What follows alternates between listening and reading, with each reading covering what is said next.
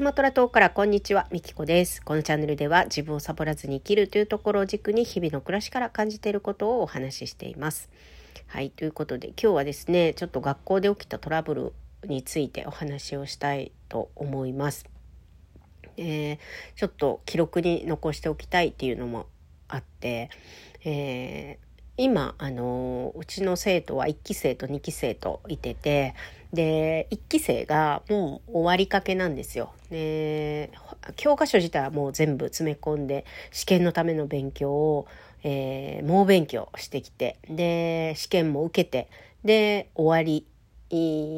なんですけどその日本語に関してはね。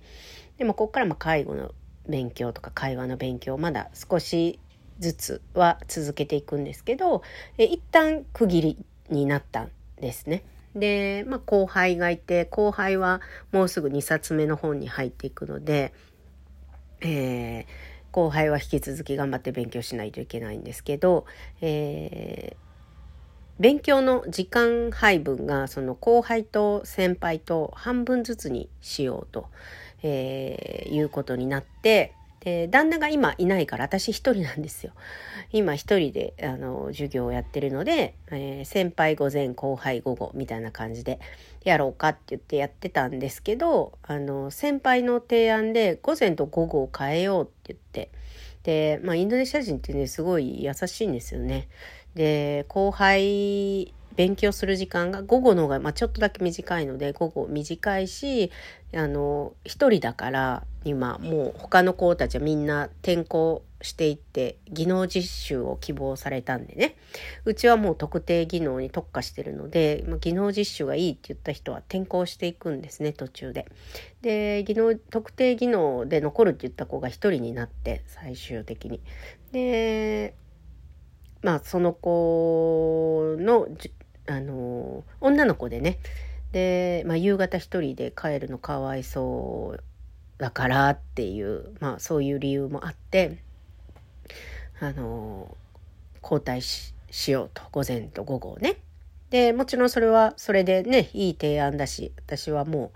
うねみんなに任せるっていう感じなんですけどもここからなんですよ。あのねインドネシア人ってほんと急なんですよ。でそれが朝にあのうちの旦那に連絡をして今出張中のね旦那に連絡してこういうふうにするのはどうかっていうので言ってで旦那から連絡が来てでまあ私はいいよってあのね彼らがそうしたいならいいよって言ってで了承したんですよ。であのそしたらですねあのなんか今日からみたいな 朝に連絡してきたんですよ。だから今日からみたいな、まあその辺はちょっとミスコミュニケーションも自分たちの中であったのかもしれないんですけど、一人ね、来な、来なかったんですよ、時間になっても。で、えー、もう二人も来なくって、一人だけ来てたんですよ。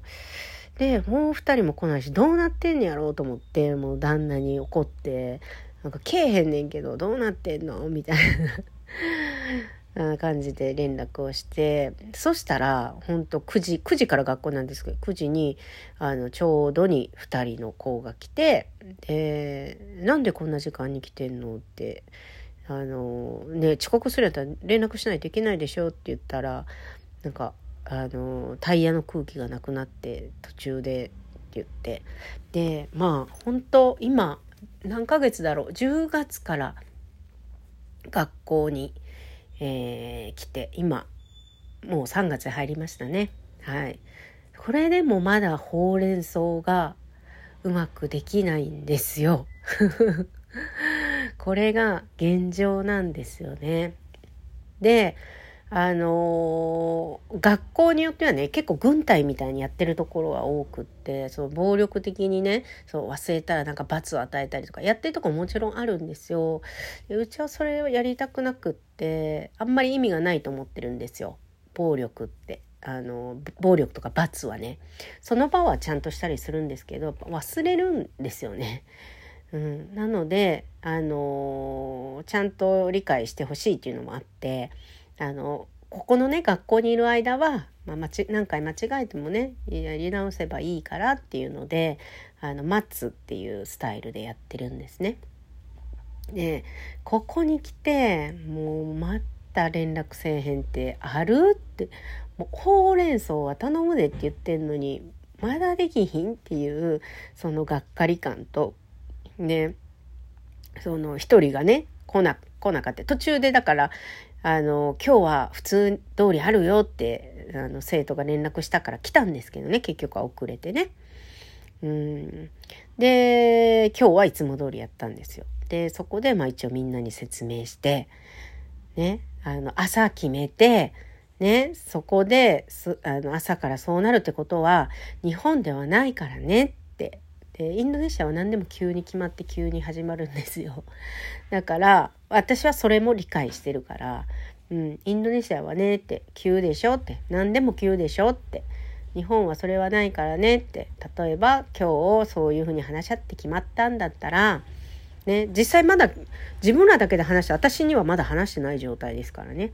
うん、実際に、えー、自分たちでまず話すそれを先生や先輩に、えー、相談する、ね、で先輩、ね、先生が OK したら、えー、いつからそれをスタートするかっていうのを決めるんですよってこういうステップがあるんだよっていうのを今日また改めて、えー、教えたわけなんですけどももうね今はもう全然落ち気持ちが落ち着いたんですけどもうすんごいムカついて朝は。あの未だにそのほうれん草ができないのかっていう、えー、ことも一つあったし急に言ってね急に決めるとかもうそんなのないやんここではっていう。もうでもねやっぱりなんか分かってるようで分かってないんだなっていうことに今日は気がついてまあがっかりした面もあるんですけどまあそれとは反対にこう日本側の理解も仰いでいきたいなっていう気持ちが すごく出てきましたねさらに。はい、受け入れ側もどういう文化を持っている人たちが来るのかっていうのを、えー、より深く知ってほしいなと。で今日はね本当まあ朝ムカついたんだけどでもあのー、習慣化されてないんですよ。たった本当に数ヶ月。ね。しかも日本人私だけでしょ。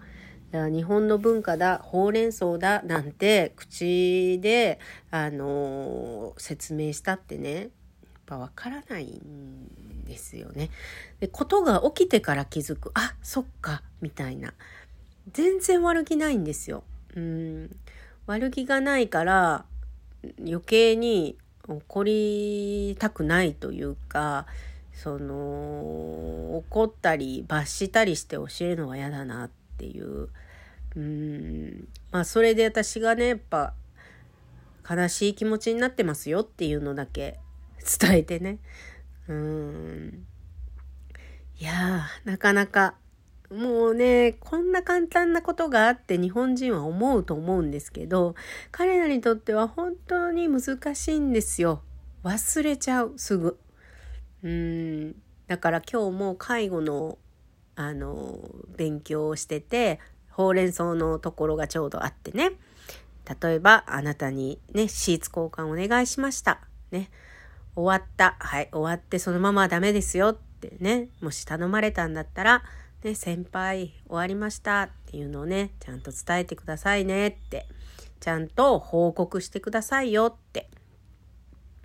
えー、それをね言ったらあそうなんだみたいなね。ほら、やっぱりまだ分かって、だから場面場面で、ね、その朝遅刻するとき必ず連絡してね、その場面のことは覚えたけど、じゃあ仕事でこういう場面でも報告するんだねっていうと、え、そうなんだ、みたいな。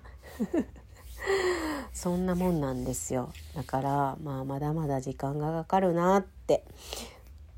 思ってます。はい。ね、まあ、こういう自分のね気持ちも残しておこうと思ってお話ししました。最後までお聴きいただきありがとうございました。